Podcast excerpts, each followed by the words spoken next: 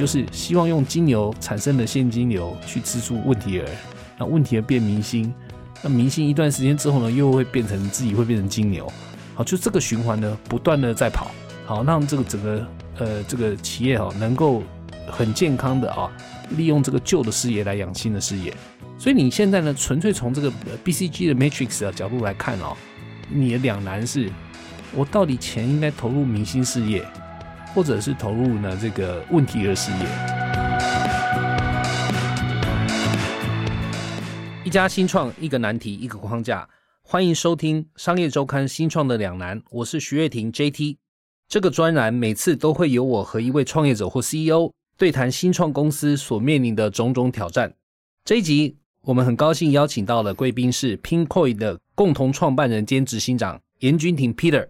J d 好啊！上周的所有线上的观众朋友，大家好。好，那个 Pinkoi 对我们台湾消费者来说啊，是相当耳熟能详的设计品牌电商平台。Peter，能不能请你简单介绍一下 Pinkoi？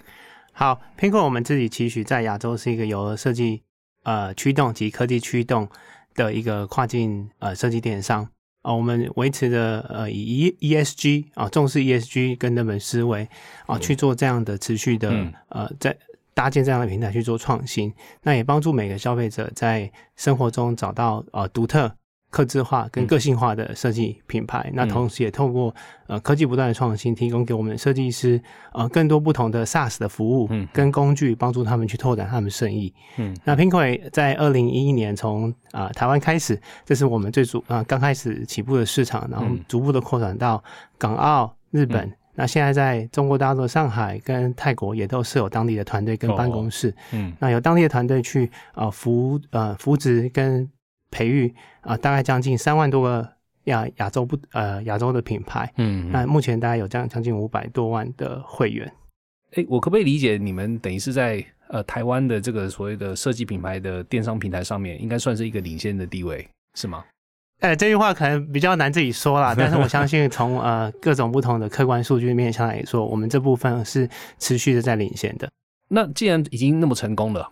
然后呃，你们现在未来公司的发展方向，你要不要也跟大家呃说明一下？OK，好，拼会从现在大概去年我们庆祝十周年嘛，好，那未来展望未来的五年，我们其实有几个主要的面向，第一个当然是国际市场的持续的拓展。所以刚刚开始，呃，现在着重面向主要都是日本市场。嗯嗯，对。那第二个是如何去拓展在我们平台的基本的服务上面去拓展更多的呃价值的 SaaS 型的服务，哦，去帮助设计师解决他们在做生意的不同的阶段里面会遭遇到的困难。哦，对。好，日本市场我们等一下聊啊。你刚才讲到这个 SaaS 这个事情，我我想你还是是不是跟听众说明一下？具体是对这些呃三万多个品牌商，你们提供什么样的一个线上服务呢？OK，我们大概从两三年前就开始有有意识到说，其实这些品牌商设计师他们在经营生意的时候，对啊，其实遇到很多难处难处，比如说他们需要更多的行销铺管管道，嗯哦，那我平口也在两三年前，我们就把我们相关的 AI 的基础建设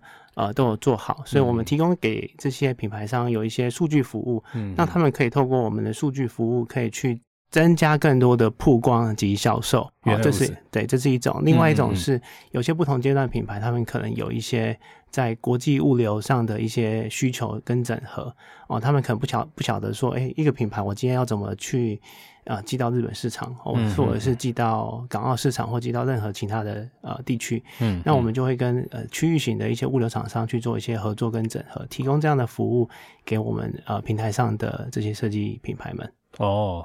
所以包括行销，包括物流，对，了解了解。哎，那我也发现你们最近也跟一些国际大的这个品牌商或是 IP 哦，有所谓合作。你要不要谈一下你这个后面的一个动机跟想法？OK，好，当初做 IP 合作主要是呃，当然也是一些契机啦。然后有有时候是 IP 来找我们，有时候是我们去找 IP。哦，对，那背后的思维比较像是 IP，其实在。我们合作 IP，比如说 Miffy、Snoopy，其实这都是耳熟能详的 IP，他们可能都将近有六十几年的历史。嗯，对，那也累积了很多的 fans，所以那时候起心动念是，哎，如果我们跟这个 IP 合作，我们可以呃，第一个去呃跟这些现有的呃 Miffy 或 Snoopy 的 fans 去做一些沟通哦，然后也透过平台上的很多不同的设计品牌，他们特别的创造力。这个创意，去创造出一些新的大家想象不到的、很特别的新的设计商品。那其实可以会让大家觉得，哎，有耳目一新的感觉。哦，对，所以背后其实就是帮助呃，透过国际 IP 合作去吸引更多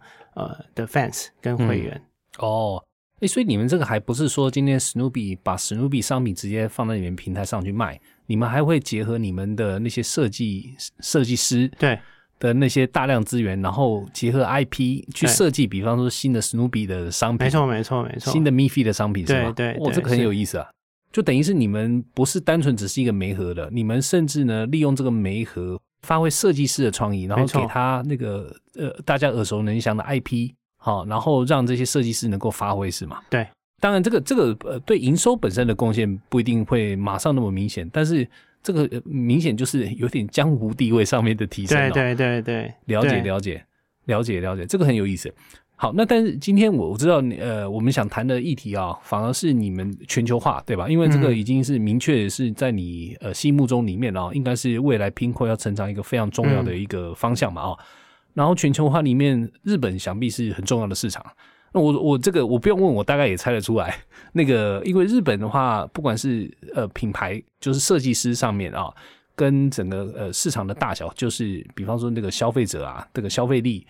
哦，等等的，对你们来讲，我相信是一个一个非常重要的一个未来一定要攻下来的一个层次嘛啊、那更不用讲，就是说日本的品牌可能对港澳也好、台湾也好，甚至泰国也好，这些其实说真的，对日本的东西还是有一定的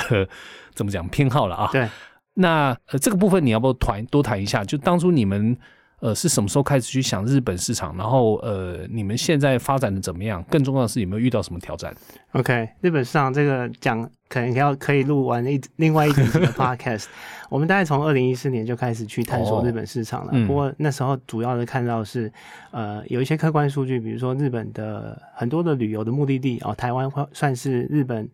日本民众他们选择出国的 maybe top five。嗯嗯，嗯，对，那我觉得有这样的直接的 travel 上的交流，就可以增进一些在文化甚至是设计理念上的一些交流。嗯哦，那这是一个客观的数据。另外一个是我们开始有很台湾有很多品牌，其实他们在台湾是他们的主要来客的是日本人。哦，，对，所以我们看听到很多品牌跟我们讲说，哎、其实我有我有很多日本客人，他们来台湾都一定会来我们的店。哦，那他们其实常常会遇到一些困扰是，这些日本客人回到，比如说回到日本的，他们如果想要把这些台湾好的设计商品介绍给他们朋友的时候，他们买不到哦哦，因为不是每个人都能够常常来呃常常常出国旅游。嗯嗯，哦，所以这是第二个从我们现有平台上的设计师社群，呃，给我们的反馈说，哎、日嗯本对他们来说的生意很重要。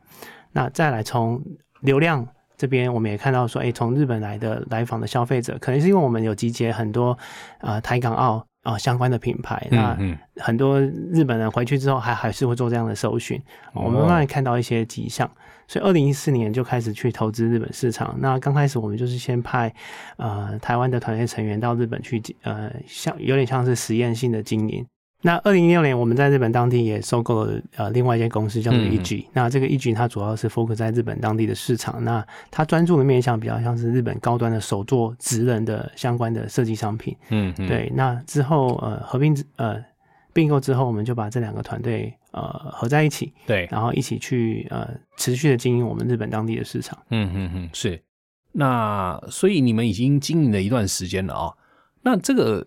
因为已经经营一段时间了，你对现在这个在日本市场的发展，你个人觉得，哎，这个是不是满意？还是觉得说还有一些挑战你正在克服之中？这边你们跟我们的听众再聊一聊？好，其实从二零一四年到呃 maybe 到去年吧，我们都是用一个很小资源的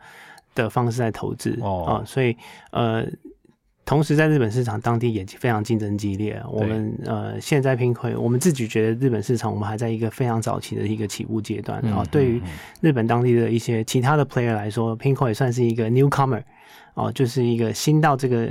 市场的一个出生之犊。嗯嗯，对，那我们在资源其实呃持续持续有在投入，但是其实如果以总量来说，还是还是还是比不上我们过去这十年在台湾跟港澳市场的一些呃整整体的投资。嗯嗯，对，所以我们在日本其实算是还在起步阶段。那未来也会持续的再去投资日本市场，因为它在我们的整个公司的战略地位跟呃，不管从整个设计生态圈来看，或者是整个设计品牌，嗯，甚至是整个亚洲的创意经济产业里面哦，日本都是一个很重要的一个市场。不过它也是一个非常困难的一个市场，主要的原因是因为日本的品牌他们出海很不容易，嗯。啊，日本的品牌他们在不管啊在面对国际市场的经营上会遇到很多的不同难题，比如说第一个大家想到一定是语言嘛，嗯嗯，哦日本日本。日本的品牌经营者，他们对于用英文沟通这件事情，不是他们相对比较习惯的。嗯嗯。那再来就是国际的运送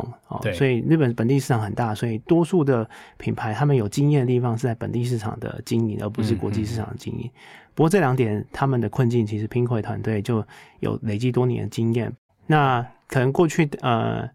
过去团队常常也会有一些内部的一些担心啊，可能说，哎，日本的竞争者对手都这么庞大，对，哦，资本这么雄厚，那 Pinko 一个从呃台湾来的这样的新创企业，在日本在没有这么大的资源跟名声下，怎么去跟他们竞争？所以，是过去我们可能有一些心态会是避免回避跟他们直接竞争，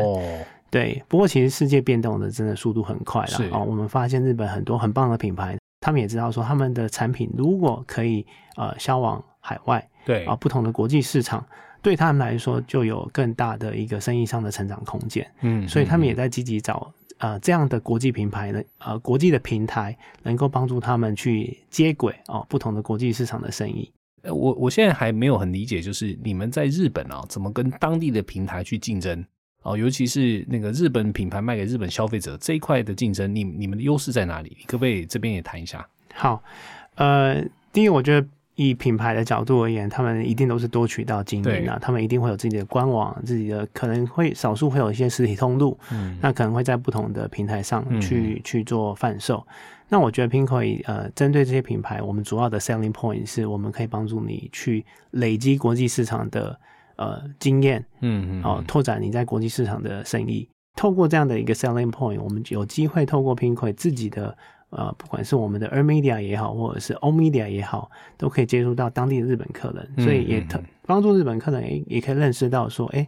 呃，Pinko 上其实有很多很棒的日本品牌。那好，那你所以看来日本市场确实啊，这个就对你们来讲，呃，是一个一个重点市场。你们到目前为止哦，那个虽然前几年可能你们投入不是很多，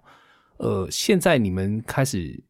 积极的投入，积极的投入，对不对？对，这个这个转折点，你要不要也谈一下？就是说是什么事情让你觉得，哎，现在不积极投入可能不行了？那个你的想法是什么？可不可以跟大家分享一下？OK，好。我想每个企业都会在呃从零到一的阶段，对啊，经过零到一的这个阶段到一到十阶段，都会开始去想下一个成长动能在哪边。嗯嗯，对。那对平口而言，我们成长动能大概会分两个方向，一种是市场的拓展，嗯，哦，特别是国际市场的拓展。对啊，毕竟以刚刚讲，从我们刚开始的台湾，台湾的 population 大概就两千多万嘛，港澳大概七百多万，对，两个加起来大概不超过三千万。啊，它会是有天花板的啊，所以第一个去找呃，对日本而言，就是我们觉得在文化上啊、地理位置上、友好程度上，其实是我台湾呃的新创企业在我们很少资源的情况下，我们可以 leverage 的啊，去帮助我们在日本市场有一个这样的能见度。对，啊，这是我们第一个思考的成长策略。那第二个当然就是在原本现有的 marketplace 的基础上，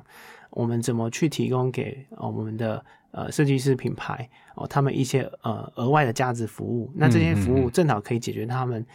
在呃营运上的一些呃痛点，能够提高他们 operational efficiency，就营运上的效能。嗯嗯，透过这样子帮助大家把生意，不管在本地呃本地的生意跟国际的生意都做得更好。OK，了解了解。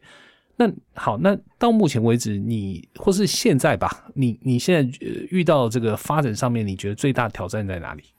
我觉得最大的挑战是，第一个是要呃凝聚团队共识，让让团队知道说日本市场这个总对于 Pinko 整体的的战略地位在哪边然后？为什么我们现在开始要持续的加码投入？嗯嗯，对，因为当我们做这样的一个战略上的选择的时候，其实大家也知道，每个新创事业资源是有限的嘛。假设我今年只有一千块的预算，那我今天如果要分五百块给日本。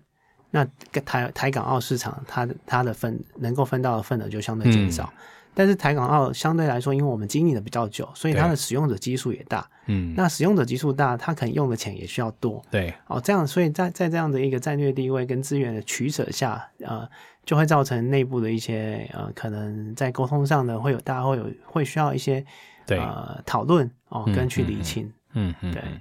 了解了解。对，所以这也是资源分配的问题啊。对对，那我想呢，今天呃，Peter 这边遇到的问题呢，呃，也是在这个这个比较是呃，就是我们短期哦，可以马上看得到真金白银的，跟中长期呢，你认为非常重要的这个有策略呃这个重要性的市市场上面啊，呃，投入哈、在这边取得平衡。那当然，我今天要从比较不同的角度来谈这个事情啊。呃，我我可能分三个方面吧。首先，第一个方面呢，您刚刚也提到，就是说，确实很重要一点，就是大家要有一个共识，就是说这个是未来一定要攻下来的山头。那这个事情呢，还呃，当然容易讲啊，但是不容易做得到啊。我我想，Peter，你应该也为什么会 struggle，就是因为你大概也试了一段时间啊。那呃，我这边可能给大家的一个呃建议是，在这方面呢，那个我觉得，嗯、就是很重要一点，就是尽量啊，呃，不要用一个 conceptual，就是比较概念性的东西来谈。意思是什么啊？呃，在这个方面呢，在分析上面啊，呃，我我觉得这个是经营者的一个任务啦，或或是一个使命，必须要把两边的这个算盘哦，在可能范围之内哦，尽量打清楚。那什么叫做算盘打清楚哦？就是你现在面对的核心市场哈，你是一方面是这个这个呃台湾也好了，港澳也好，就这种已经你在里面取得挺主导的地位了，然后看来呢这个业务也做得不错了，那这是以这一这是一一一条资源啊，然后或是一条路吧。那另外一条路是日本市场，好、这种看来未来性很大，好、但是需要重投入，然后而且可能短期之内啊，这个重投入不一定能够看得到直接回收。那这两个部分呢，怎么样子去这个在呃估算上面哦，去做一个合理的推算哦，去算说，哎，如果我现在呢，这个同样是你刚才讲的一千块好了，五百块如果压日本，五百块压台湾，未来三年会长什么样子？跟如果这一千块全部压台湾跟港澳市场，未来会长什么样子？那你可以想象这两个不同的 option 哦，其实是可以做一些一些合理的推算的。那当然，你所有人都可以去 challenge，就是你这个去挑战哦，你这个推算的前提啊逻辑对不对？但没问题。好，你如果对我的前提假设有什么挑战，那你摊出来大家来讨论。好，可是这样好处是什么？就是可以去至少让大家是在一个健康的嗯这个前提上面来来来来真的论证。好，因为我想，呃，你们的所有的高阶主管对吧，甚至包括一般员工，没有人希望 Pincoin 三年后、五年后是更不好的。嗯，大家一定希望更好。只是呢，如果你是用概念型来讨论，更好的这条路呢，可能每一个人想法不一样。嗯有些人会觉得说，台湾跟港澳市场长得好好的，你为什么不在这边重投入？有些人觉得说，日本市场才是未来。所以这个部分怎么样子有一个健康的讨论呢？其实就是把那个那个这个所谓的这个数字啊，把它算清楚啊。我想这个是应该是挺重要的一个啊。那我我想当然你应该也做了一些事情了啊，所以我我想只是给听众的一个提醒啊。就是不要沦为是一个概念型的讨论，然后要有一个有一个有一个数据啊，拿拿大家来来做分析啊，然后在这个客观的事实上面我们来做讨论。好，这是第一点我我想到的提醒。那第二点呢是说，在这个资源分配上面呢、其实也是希望带出今天的框架啊，就是那个我们 BCG 挺呃古典的一个 BCG 矩阵啊，我不知道各位听众有没有听过啊？这个在我们内部其实不叫 BCG 矩阵，我们内部叫做成长市场占有率或或是成长占有率的这个矩阵啊，啊，英文叫 Growth Share 的 Matrix。那成长是什么呢？就是各位可以想象这个呃，可能是那个二乘二的矩阵啊，各位可能在教科书上有看过，就是呃，你可以想象你现在手边有的，不管是事业也好，或是产品也好，可以丢到这个矩阵里面。那这矩阵有两个轴，一个轴呢是所谓的成长率，好，成长率高跟低；另外一个轴呢是所谓的市场占有率，好，也是高跟低。那它的基本概念呢，其实呃，各位可能跟各简单复习一下啊，就是呃，我们把高成长、高占有率的定位成所谓的明星事业，好，然后呢，高成长、低占有率的，我们定位为这个问题儿，好，问题儿意思就是不知道未来会长怎么样子。然后呢，低成长、高占有率的，这个我们叫金牛，好，各位可能都听过这个金牛事业啊。然后呢，再来就是低成长、低低占有率的呢，这个我们叫做呃，英文叫 dog 啊，就是呃，可能你可以翻成是一个 loser 的事业啊。那这四这四个象限呢，是要怎么怎么去理解啊？呃，简单来讲就是呢，我们希望啊，比较一个呃合理的资源分配呢，就是把呃现金哦会产生现金流的这个金牛事业。好，然后呢，拿它呢产生的资源去资助呢这个问题儿，好，问题儿就是高增长低占有率的，然后希望这个问题儿呢总有一天能够变成明星，好，那明星呢可能隔了一段时间之后，因为整个市场又缓和下来了，所以慢慢慢它的增长率呢成长率会减缓，到后来会变成那个所谓的金牛，好，所以。呃，再讲一次，就是希望用金牛产生的现金流去资助问题儿，那问题儿变明星，那明星一段时间之后呢，又会变成自己会变成金牛，好，就这个循环呢，不断的在跑，好，让这个整个呃这个企业哈，能够很健康的啊，利用这个旧的事业来养新的事业，好，那当然这边我少讲了一点，就是那个狗呃狗啊，就是 dog 啊，这个事业怎么办呢？通常我们会建议就是可能考虑要 divest，这个是我想。可能很多听众啊，那个在教科书上看过的这个典型的这个 BCG 矩阵的一个用法，然后呢，用现在我们拼 coin 的角度来看啊，那我不知道你同不同意哦。我的感觉是，现在台湾跟港澳其实不能说是金牛了啊，因为它的增长还是挺快的，对吧？是的，听说还有两位数是吗？对对，所以如果是每年有两位数增长的，就老实说，这个挺难。你说它是一个没有增长性的这个金牛的事业啊？呃，就一方面呢，它可能市场占有率是高的；第二方面呢，它的这个成成长率还是呃成长力度还是挺强的。好，这个可能听起来比较像是明星事业。那另外一方面呢，日本的事业呢是可能占有率应该不算高，对吧？算是低的。但是呢，你认为它未来的这个可能性很大啊？然后市场增长应该是很快，所以是变成是一个问题儿。所以你现在呢，纯粹从这个 BCG 的 Matrix 的角度来看哦。你的两难是，我到底钱应该投入明星事业，或者是投入呢这个问题的事业？那这个呢，呃，就用我刚才的那个那个角，呃，就是 BCG Matrix 的正常的角度来看，就是通常要有三个嘛。我再讲一次，是你要有呃那个那个金牛来 sponsor 那个这个所谓的问题儿，问题儿变成明星，明星呢久了久之就会变成金牛。现在感觉就是呢，这三个循环啊。是在你们公司现在，因为可能体量比较小，是比较难成立的。嗯，所以这个对你来讲是一个 struggle 哦，就说一定可以呢，会有一部分的人觉得，哎，明星事业正在这个如日中天，对吧？正在高速增长，你为什么不投更多的钱下去？你为什么要投到一个问题儿？然后这个问题儿为什么叫问题儿？就是因为未来你到底有没有戏，你其实不清楚的，你只是看到它的潜力，对吧？但没有人可以 guarantee。你钱投下去，它会变成这个、这个、这个，就是 market share 哈，或是这个市场占有率会变成真的变成一方之霸。所以这个内部的讨论啊，各地团队都有嘛。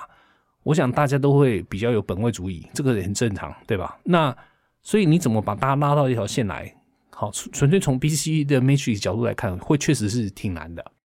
那这个时候呢，我就会呢，呃，等于是给给大家一个新的这个建议跟想法啊，你们可以参考一下。大公司啊，在做这个事情考虑的时候啊，我们常常呢用的这个所谓的我们英文叫 lens 啊，就是看的角度啊，不会纯粹只是从这种 BCG 的这个矩阵啊的角度来看，这个角度非常重要，我们一定会分析。可是呢，我们实际上在做实操的时候啊，我们一定会有各个角度来看啊，这个 portfolio 的分配。好，那我跟各位举几个其他的角度的例子啊，给各位参考哦。比方说。那个我们会有个角度是策略重要性的角度，嗯，那策略重要性角度呢，呃，当然这个有很多的判断方法啊。你可以想象，就是说，今天我要投入一个新事业或是新市场，可能我们认为它的未来策略对整个公司整体啊的策略重要性是高的。那这种的判断呢，也是其中的一个 lens，一个重要的 lens。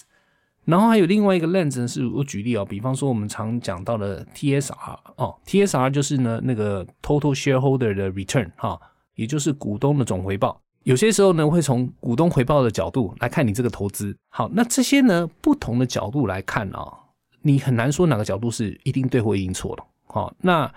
呃，所以我们实际上在判断呢，你今天要对某个市场或者某个产品，好，或是某个事业要不要投资的时候呢，我们会把这个不同的角度全部摊开来。好，一方面，比方说用刚才讲那个成长跟那个市场占有率的角度来看；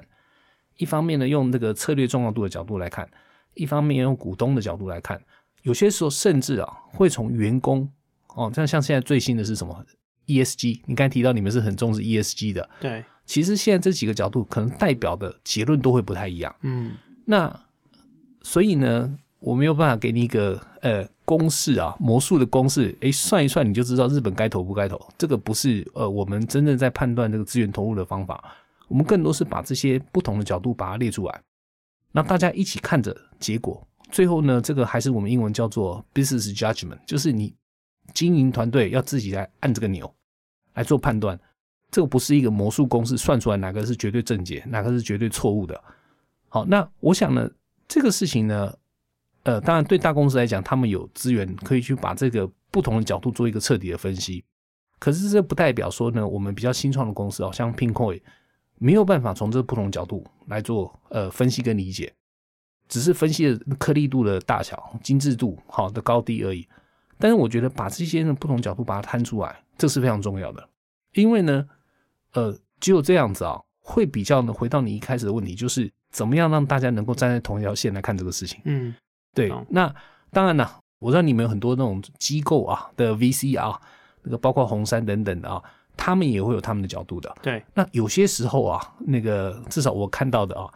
投资人的角度跟经营者的角度，有些时候看的是不一样的。嗯，我觉得我们比较幸运啊，在投资人，因为大部分都是国际的机构投资人，那他们对于对呃。刚刚的刚刚正好 J D 提到 B C G 的矩阵其实有很多不同面向，其实我们从刚刚对谈中也收获很多。其中一个面向讲的可能除了战略之外，可能就是 T S R。嗯嗯。那投资人比较会从 T S R 的角度去想，说还有今天如果说五三年之后 p i n k o i 的市场如果只有台湾对跟港澳地区对哦这样加起来的话，是这是不是一个？让投资人觉得 excited 的 story 啊，哦，所以从红杉的角度来说，他一定是鼓励我们，非常我们支持我们去做国际市场的拓展，是。哦，甚至他们可能呃对于这件事情的期待哦是远高于呃远高于我们应该说远高于我们自己的想象，对。对。对。对，这个非常呃从这个角度我我可以点一下啊，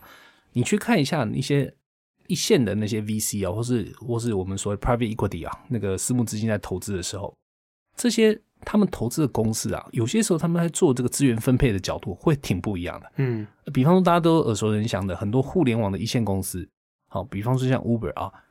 你你会发现他们在进一个市场不进一个市场的那个逻辑啊，拿来跟你们现在拼 coin 来比，你就会发现他很重视的是什么速度。嗯，钱下去，他们 care 是，比方说我如果今天各地都第一名，我合起来这个 equity story 啊。到底对我投资人、对我公司的市值来讲，它的贡献有多大？嗯，那而不是去跟你在计较什么？哎，今年的投资报酬率，明年的投资报酬率，不太去去谈这个事情。没错，没错。Again，这个东西不能说他们一定对哈，这个只能说他们用不同的这个角度来看的时候，他们更重视的是 equity story，或是我们讲的这个呃这个资本市场的故事。对，这个资本市场故事其实就是我们所谓的 TSR，没错，或是投资人的角度，因为对投资人来讲。它的回报率呢，其实很重要一点，就是整个公司的市值是不是上来嘛？对。所以从投资回报的角度来，投资人啊的回报的角度来看的时候呢，他们有些时候更重视是这种所谓的资产资本市场上面的故事。嗯。所以呢，你你刚才讲的是很好，所以我才会说，从这个我刚才讲的这个成长跟这个市场占有率，哈，这个比较是市场角度来看呐，跟从这个战略的重要性呢，好，这个比较像是我们经营者本身哦的一个 belief 吧。嗯。然后跟呢资本市场 care 的东西，你看光这三个角度呢，得到的结论有可能就不太一样。对，那当然对你们来讲很幸运，就是你的经营者的眼光跟投资人对你的期待，这两个看来是比较一致的，这是非常 aligned 的。对，那可是呢，在一开始市场的这种我们所谓的市场的占有率跟这个市场的增长率的这个角度来看，其实就有一点点矛盾了。嗯，所以现在你看，光是把这三个角度把它列出来，你这样子来跟你的投呃你的公司的员工，或是跟其他人做沟通的时候。可能就会相对更容易一点。对对，好，那这个就是我要带到的第三个提醒。我刚才讲的第一个提醒就是你要先把这个事情想清楚，对吧？客观的数据，客观的数据想清楚比较。第二个就是说，你可能用不同的角度好不同的维度来看你的资源分配。好，嗯其中我讲到的框架其实就是 BCG 矩阵哦，对还是挺好用的一个东西哦。对对，那第三个是就说沟通了，那沟通你刚才也有提到，好、这沟通非常重要，好、但我想沟通呢是一定要做，而且很多经营者老实说都会忽略沟通的重要性，所以你现在有注意到是很好的。可是呢，沟通这个事情不是只是讲就行了，你必须要有凭有据，哦，或者至少有分析拿来沟通。所以如果能够把刚才那三个提醒呢，可能仔细再想一想啊，看能不能怎么样子呢，让这个公司的团队能够大家真的是从心明的觉得，哎，这个事情应该做了。好，那我想呢，这个是会很好的这个往前跨的一步了啊。那当然最后啊，还有一个呃，这个小的这个呃呃呃这个附加的事情，你可以考虑啊。呃，就不要忘了呢，我们在核心事业的这些呃打拼的这些同事们啊，呃，千万不应该让他们呢，因为这个日本市场啊，这个呃，就说不要让他们因为呢，他们支持日本市场的投入，最后日本市场做起来对他们反而没好处。理解我意思吗？就我想讲的是 incentive 啊，或是对他们来讲的这个动机还是挺重要的，因为你今天要让核心市场的愿意提供资源，尤其是这个资源很有可能是用他们努力赚钱赚来的资源，对吧？去投到一个不是他负责的领域，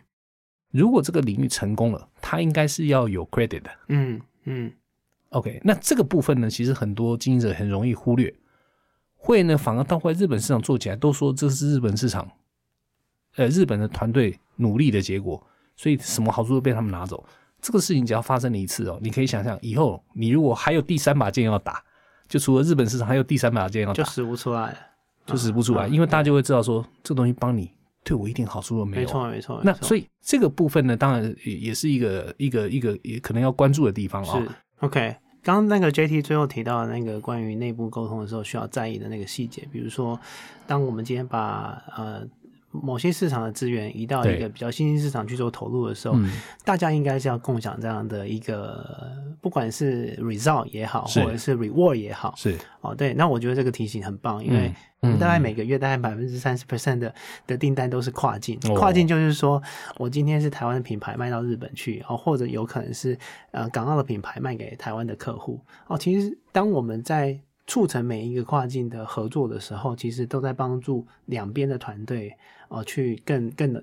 更更帮他们达到目标。是哦，所以当这最近这几年，我们也在内部的一些哦，不管是讲酬的一些系统上的一些设计啊，其实都会考量到说彼此为彼此做的贡献，嗯哦嗯，，让大家可以去共享这些呃相相对应让人家觉得很 excited 的结果是哦，那也让彼此的努力可以在跨境这件事情上可以相辅相成。好，对，这我是我觉得是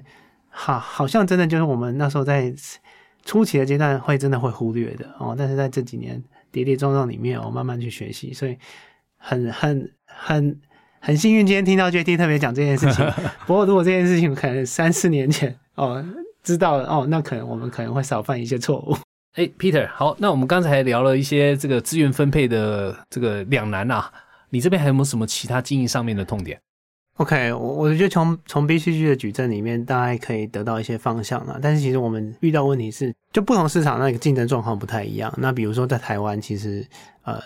如果 in general 来说，电商其实就在竞争每个消费者口袋里面的可支配的所得嘛。嗯嗯哦，所以台湾其实有很多不同的国际的电商，然哦，包含本地的电商，都在这个领域里面在竞争。所以我自己觉得，在台湾的市场，我们竞争是非常非常激烈的。哦，但是相较于日本，呃，在我们在日本的企业里面，其实呃，我们的竞争好像也没那么激烈，哦所以有时候在内部团队的沟通的时候，不晓得怎么去呃抓出大家一个一个 common ground 哦，这部分，想问 JT 有没有什么样的建议？哇，哎，你刚才倒是讲到一点有趣的哦，你说日本市场感觉竞争没那么激烈，这边你可不可以再多讲几句啊？呃，第一个，日本的外来者不多。嗯，哦，台湾市场常常有很多外来的企业哦。哦，不管是韩韩韩商啊，哦，不管是东南亚商啦，哦。不管是陆商啦等等哦，都有这样的包含本地的、本地的企业。但日本其实整个产业的动态其实没有变动那么快速，哦，没有那么多的外来企业在竞争，大部分都是日本的本地的。呃，可能 maybe 是十几年的的的巨头，那跟少数的新创事业，原来所以在竞争上，我我自己我个人觉得，可能没有像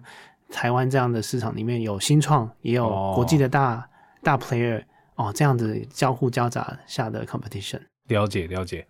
哦，这个对你这个问题倒提醒我了，以前跟我们一些客户的对话啊。我我我，当然这个是我个人的想法了啊，给你参考啊。首先呢，那个你讲到日本市场不竞争，呃，竞争没有那么激烈这个事情啊，呃，我我倒是想提另外一个角度让你讨讨论一下。呃，也有一个可能是因为呢，可能呃，你们对日本的这种消费者也好，品牌商也好啊的理解啊，并还没有很透彻啊。嗯，我过去的经验是这样子哦，日本的市场的竞争呢很少不激烈的，只是呢他们的打法跟其他市场通常长得不太一样。嗯，那所以呢，有很多呃这种我们的外资的客户啊，一开始要进日本市场的时候，会觉得这些人的反应很慢，然后速度很慢。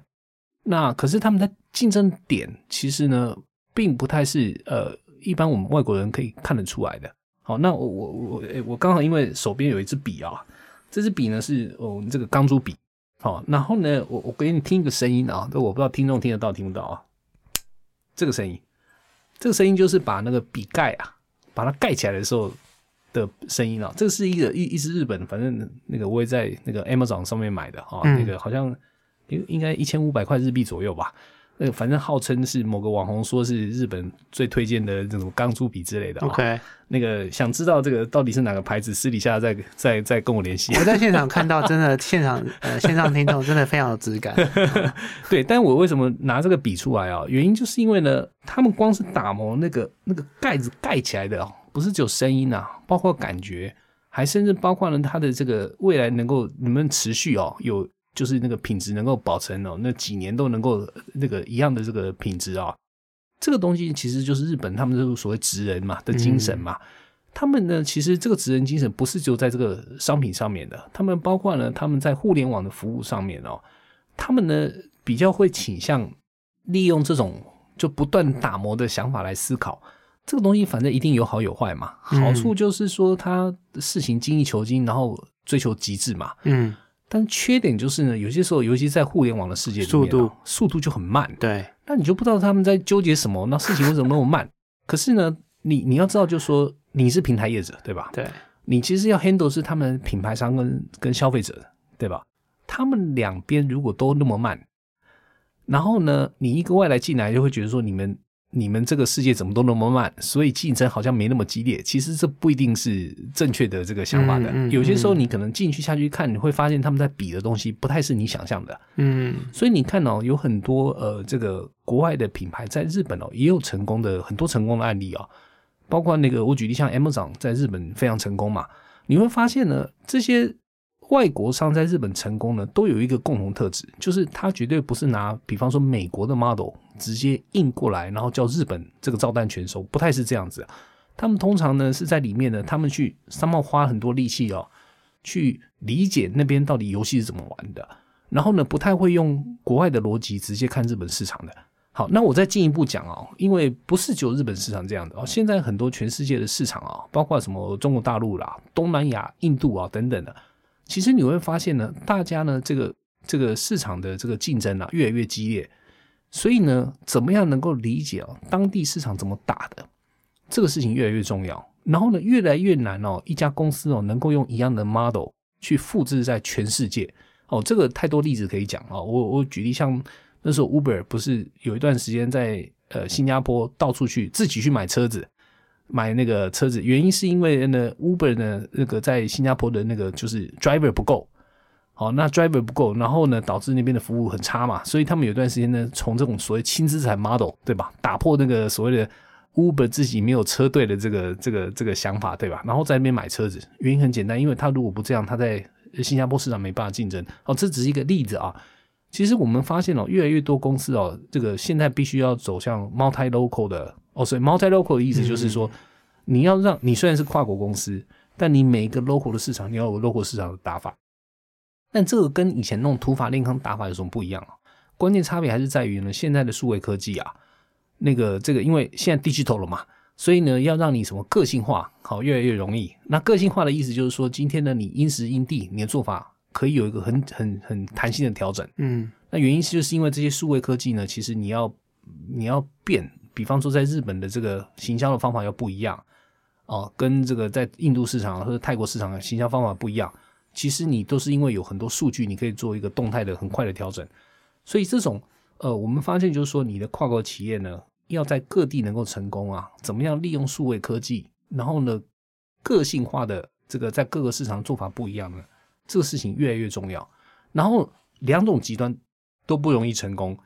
比方说，你是一个模子，全世界啊一样的打法，这种模子很难成功。另外一个方法就是呢，你土法炼钢。你到每个市场虽然长得不一样，可是呢，你都是一个一个市场，一个一个市场的慢慢的来做，这个也不太容易成功。嗯，最好的方法就是呢，你能够有一个非常强的平台，这个平台呢，能够让你去应付不同的市场的不同做法，然后呢，能够让你是虽然看起来是一个非常散的一个打法，可是其实呢，你底下的这个底的平台，这平台可能包括数据平台啦、物流平台等等的，是一个非常弹性的。这个是我们呃认为未来啊。各个公司呢都要这个朝向的一个一个一个努力的方向吧。哦，这个我们呃我在其他场合有讲过，这个有点像我们所谓的仿生型企业啦。嗯嗯，就是你的底层其实是有很强的科技的底子来 support 你做 one on one 的这种这种所谓的这个这个个性化的这个行销也好，或是运营也好啊啊，但是呢，你的底层其实是一个非常强大的一个一个有